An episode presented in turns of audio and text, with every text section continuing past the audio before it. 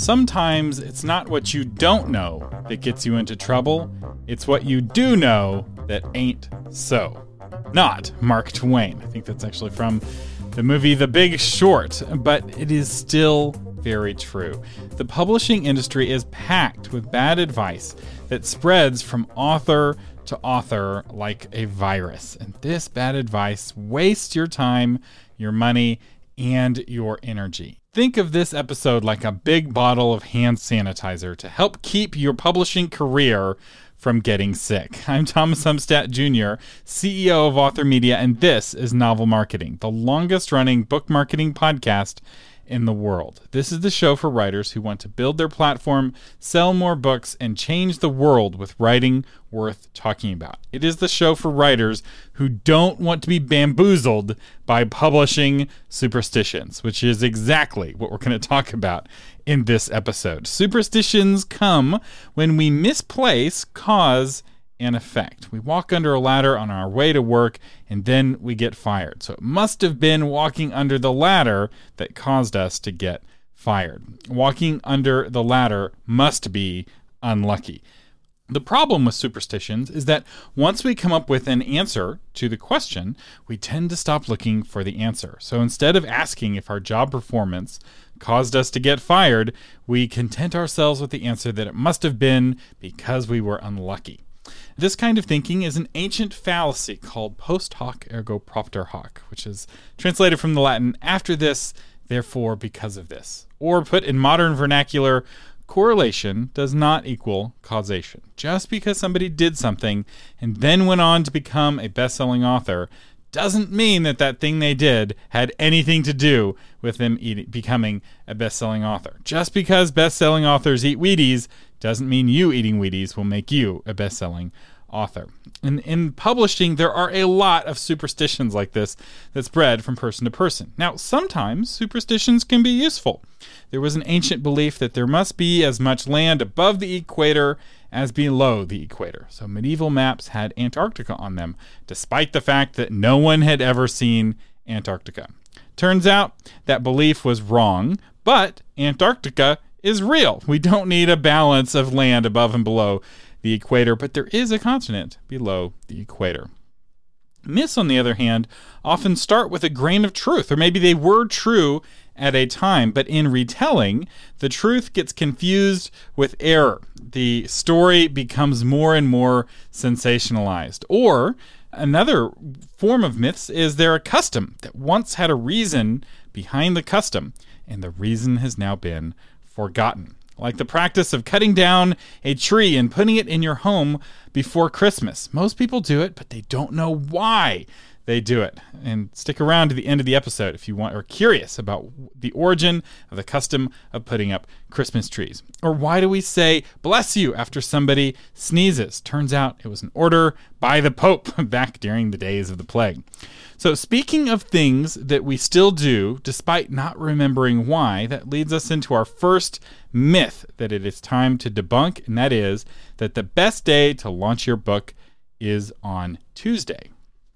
This is perhaps the strangest superstition in this list, and it is one that publishers still follow in 2020. If you were traditionally published, chances are your book was published on Tuesday. And what you may not realize is that your publisher publishes all of the books that they put out on Tuesday. Even record companies release new CDs and DVDs on Tuesdays. So Tuesdays are this incredibly crowded day where if you are launching your book on Tuesday, you're competing with not only all the other books that are launching that whole week, they're all launching on Tuesday, but also with all of the DVDs and CDs that are releasing. Why?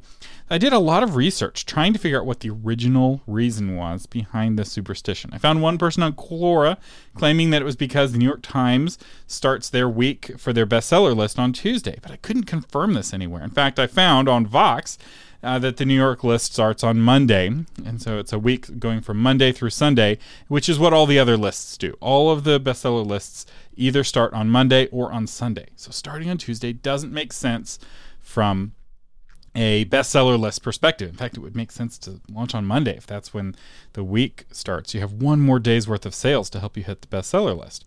I suspect there may have been a reason at one time, but that reason is long gone. Kind of like the superstition that spilling salt is bad luck.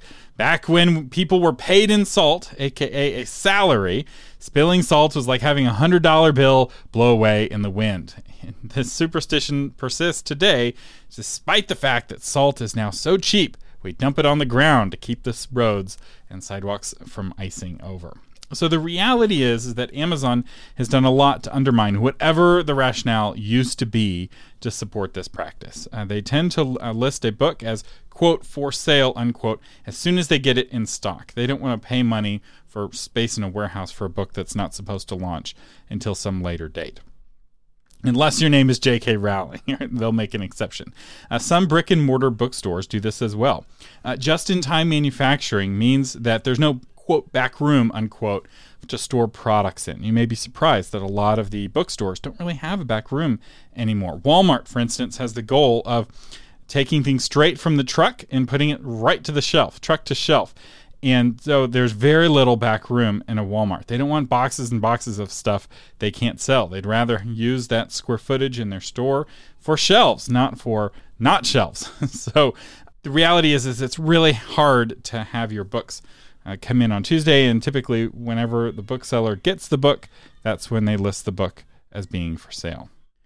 So what do you do instead? Since the whole publishing industry tries to put their books out on Tuesday, my advice for you is to pick any other day of the week to launch your book.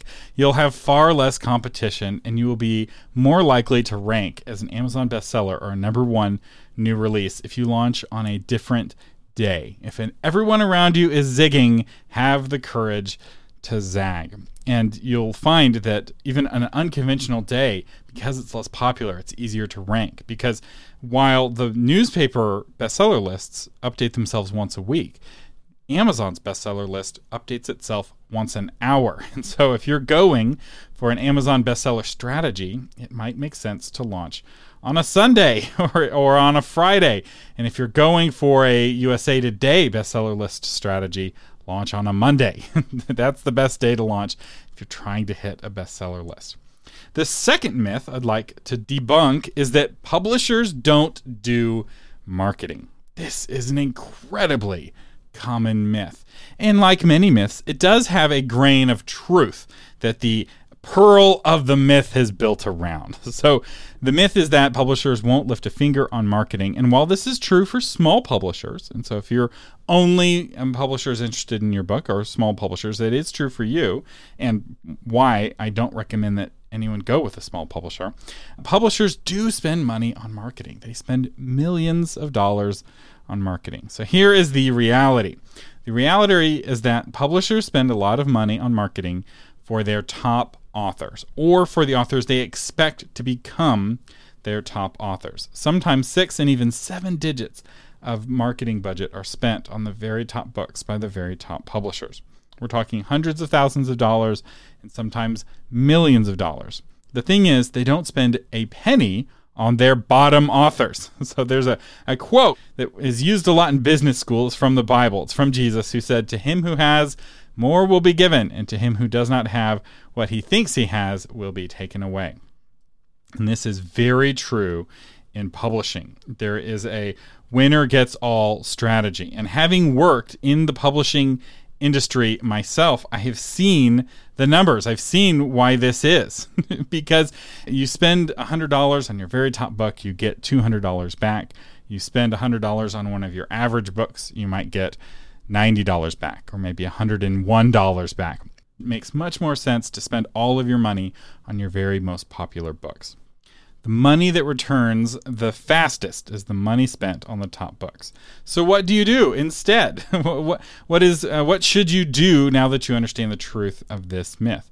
Well, don't sign with a publisher who offers you a small advance. A small advance indicates they don't believe your book will sell well. And if they don't think it's going to sell well, they're not going to spend money on marketing.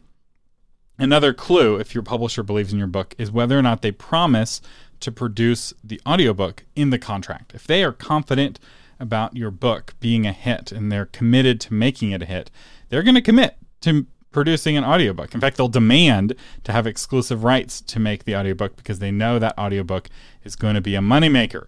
Whereas if they're not sure, they're a little hesitant about your book, they often won't promise to make your book an audiobook in the contract or even be willing for you to make the audiobook. That's an indication that they have no money to spend. And so it's better to publish your book independently and have your own access to the marketing data so that you can market your book effectively than to go with a publisher who isn't invested in your book and isn't going to invest in marketing your book. This is really important.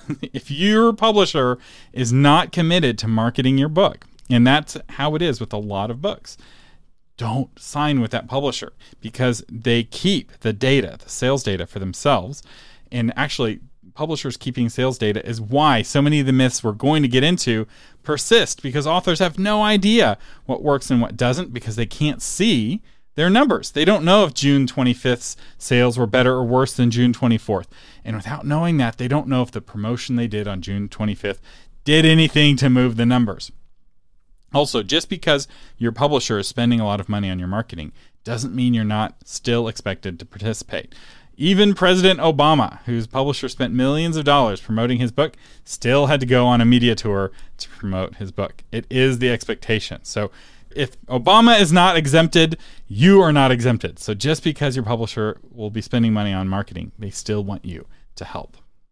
Myth number 3 is that book signings introduce authors to new readers. And this myth of the ones we're going through is the one that is on the shakiest footing. Word is starting to get out that book signings don't work, which isn't exactly true. Book signings can work, but they don't work for authors who are trying to get new readers.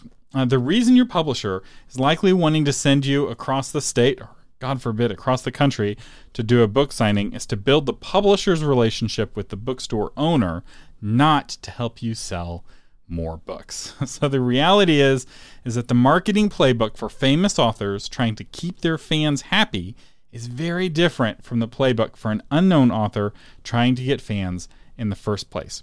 Just because a famous author has a line out the door waiting to get signatures on her book doesn't mean you will have the same experience. You have to already be famous for a book signing to work, and even then it doesn't help you sell new books. It just builds your relationship with your most passionate readers. It is an engagement strategy. It is not an attraction strategy, to go back to marketing 101. Walking up to a stranger in a bookstore who is the author of a book you've never heard of is super awkward, especially if the author is not a born salesman. And even then, even when the author is super outgoing and invites people to the table and starts up a conversation, the sales still don't justify the time and gas and energy and heartbreak invested on the promotion. Once you write your second New York Times bestselling book, then you're ready to open up the celebrity playbook and start doing things like book signings to engage the fans you already have. So what do you do instead? If book signing doesn't help introduce authors to new readers, what does? Speaking! If you want to have a book table swarmed with people waiting to get your signature, speak to them first from the stage. Once the stage is reopened, this is going to be a really incredible strategy. People are desperate to start hearing speakers again and gathering at conventions again. So as soon as it's possible, it's going to be a big boom. You can get more sales in 5 minutes after a speech than you will at 5 hours sitting in a Barnes & Noble alone and sad, checking Facebook on your phone. It's a really miserable experience to do a book signing. And even if it's just a miserable experience for almost everyone. Spend your time booking speaking events and getting better at public speaking instead. And giving a speech is much easier than cold pitching people walking past a bookstore. So while you may be intimidated by public speaking, at least it's not doing one-on-one sales to strangers. Oh, that is miserable. And it doesn't work. The fourth myth that I would like to debunk is that posting content to social media will build your platform. Now, to be fair, this used to work a little bit. Back when the world was young, nonfiction authors could build a name for themselves by posting content to social media, and they would then grow a following by posting funny photos or whatever on Facebook, or witty sayings on Twitter, and they would use that platform to get a book contract. Now, what happened was that most of the times those books by those social media celebrities went on to sell poorly, and the publishers became wary of authors who were only, quote, social media famous, unquote, and not real world famous. There's a big difference between somebody following you on Twitter and then using TweetDeck or some similar program to filter out so they never have to see your tweets, and somebody actually having an actual following of actual human beings. So what is the reality? The reality is that we've had social media for almost 2 decades now, and people are already following too many celebrities. If they're going to follow you, they need to make room by cutting somebody else they're already following. But they don't do that. And so the social media algorithms filter who sees what. And so now you only see a tiny fraction of what is posted by all of the thousands of pages you've liked and thousands of people you follow.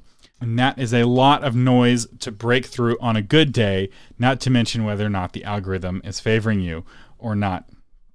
And speaking of the algorithm, social networks are now inserting themselves in between celebrities and fans. If you want to talk to your fans on Facebook, you now have to pay to do it. And the main reason someone would follow someone new is if they encountered that person in some other form of media.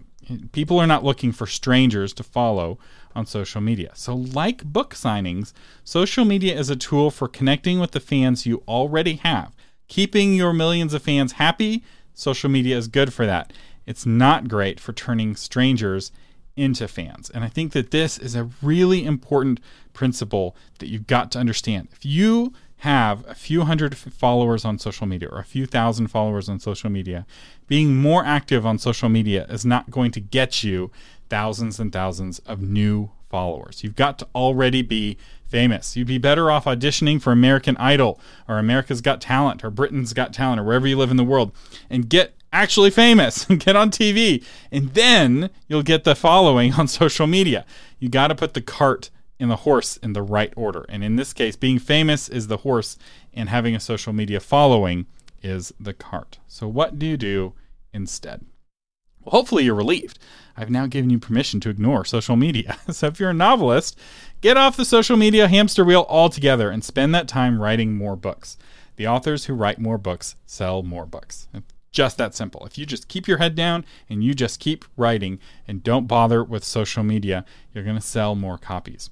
If you write nonfiction, create more substantive pieces of content like blog posts, podcast episodes, podcast guest interviews, or video, right? Don't be putting out these pithy short things because those don't help build an audience. But if you write a controversial or provocative blog post, if you create a viral video, if you create a podcast guest interview on somebody's popular podcast, that's going to introduce you to new people.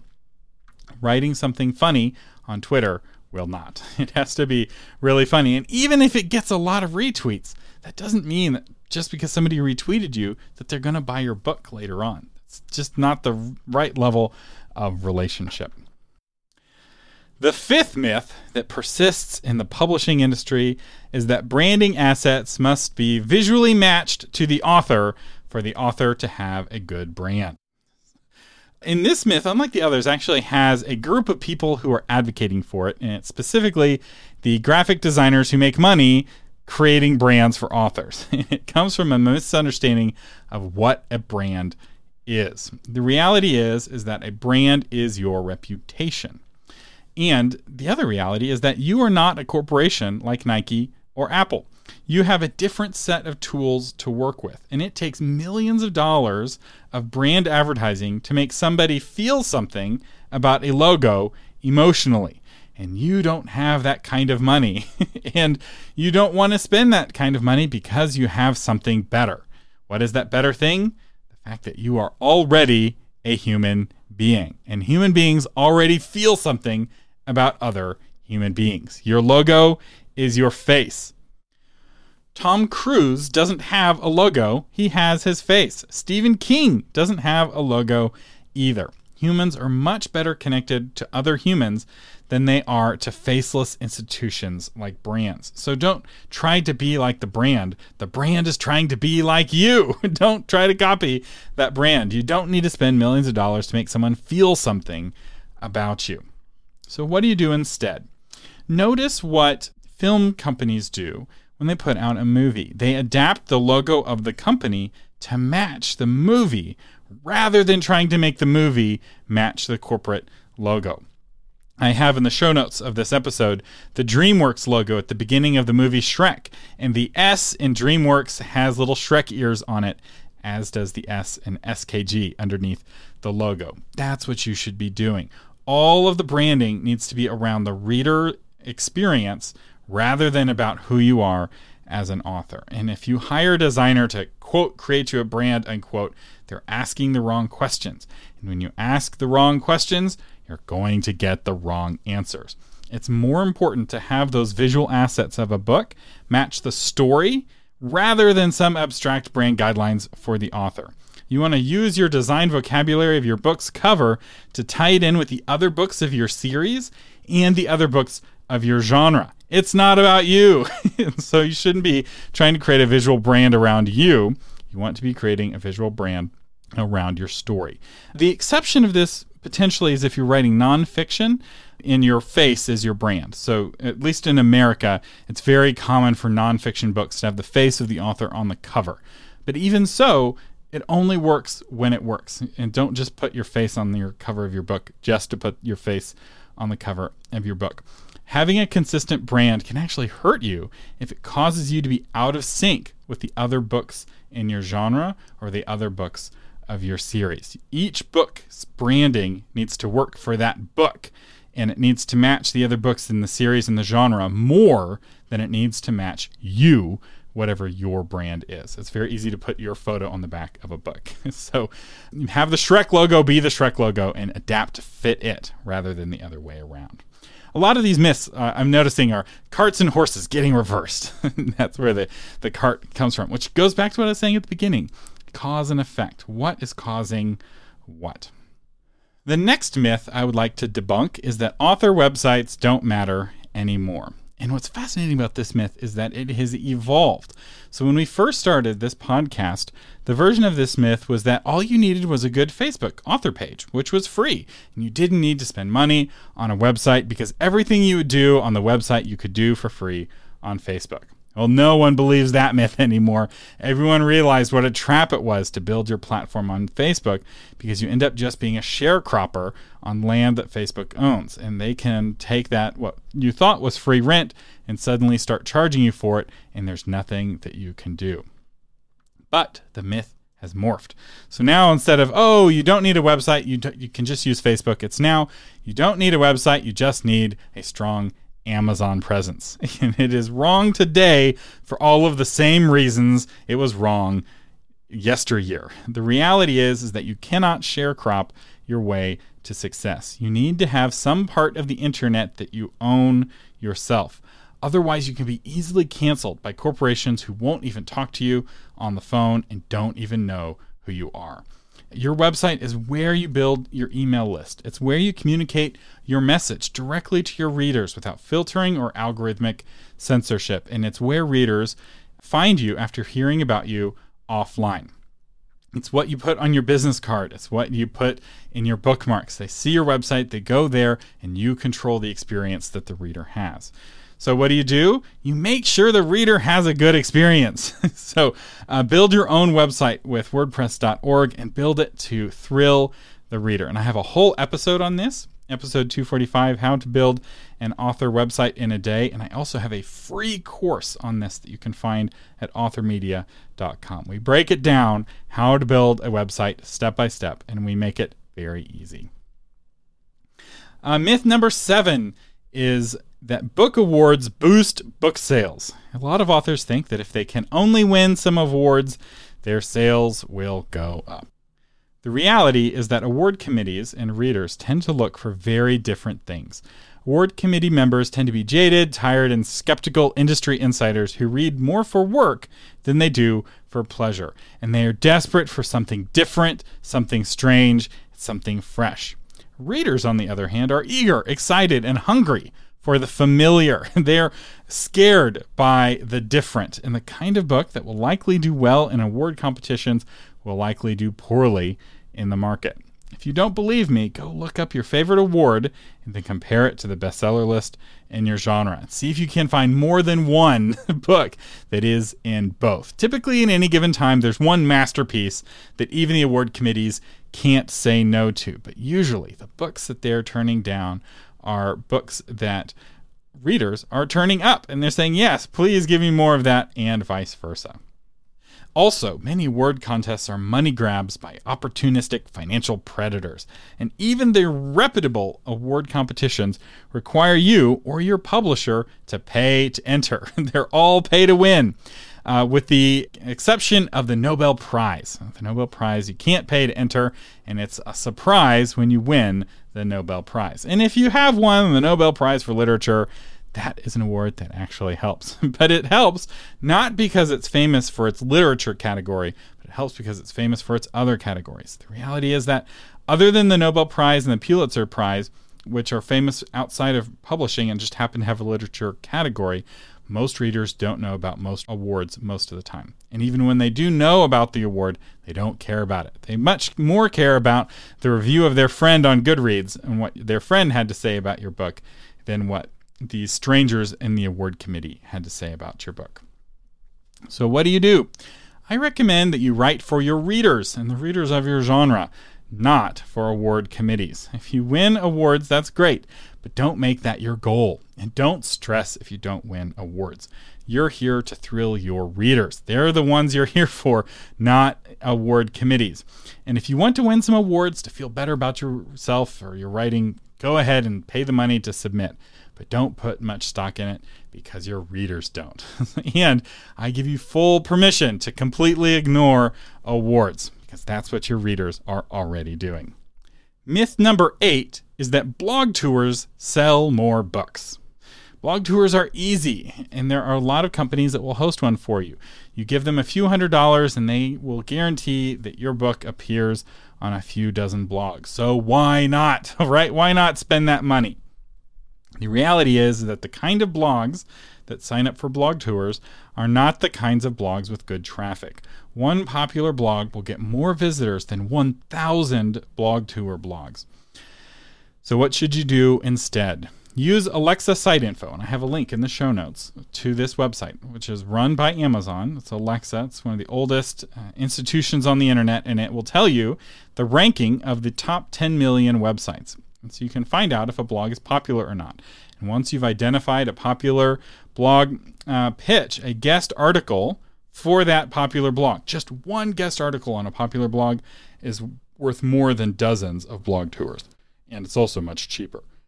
I would also encourage you to pursue podcasts. Being a guest on a podcast is better than being a guest on a blog for no other fact than that there are far fewer podcasts out there. And so the average podcast is likely to reach more people than the average blog. It also reaches them in a deeper, more powerful way. Because while people skim blog posts, they tend to listen to podcasts start to finish. Here you are 30 minutes in to the Novel Marketing Podcast, and you're still listening, right? This is far more time than you would spend reading a blog post. Some people say that blog tours help build your brand, but having a blog feature you that no one reads is like giving a speech in a room that is empty. It's not going to help you if there's no one experiencing it or just a handful of people experiencing it. Myth number 9 is that book trailers boost book sales. Movie trailers sell movie tickets, so you would think that they would do the same for books, but they don't, at least not in a profitable way. The reality is that book trailers are just too different from books. They are video and short, while books are text and long. On the continuum of content on the internet, they're almost on completely different edges. And just because somebody likes your book trailer doesn't mean they're going to read your book, especially since most video trailers are just boring slideshows over some stock music and some lines from the book. They're not convincing. The one exception, the one good book trailer, is the book trailer for Sense and Sensibility and Sea Monsters. And I'll have an example of it in the show notes. And it's a cinematic book trailer. They had actual actors and actual computer graphics with a budget that I would anticipate is in excess of $10,000, maybe quite a bit more, depending on what kind of company they had produce this book trailer. Incredibly risky. And while this worked this one time, it's not going to likely work for you, because Sense and Sensibility and Sea Monsters is based off of the public domain book Sense and Sensibility that had a movie made from it. So it's connecting with a familiarity that people already have with the content. It's very unlikely you're going to be able to reproduce that kind of success. So what should you do instead? I would encourage you to write short stories and to give them away for free. It's a much smaller step to go from reading a short story by an author to then reading a full-length book by that same author. Somebody liked your short story, they're going to like your full book. And short stories also help you get better at your craft faster. One of the big reasons a lot of novelists fail is because they skipped the short story step. They jump straight into writing a novel and they think their novel is better than it is. And if you don't know how to write a short story, how can you write a full-length novel? Until you're faithful in the little things, how can you be faithful in the big things? So if you're still working on your novel, pause and go and write some short stories. It'll make you a better writer faster.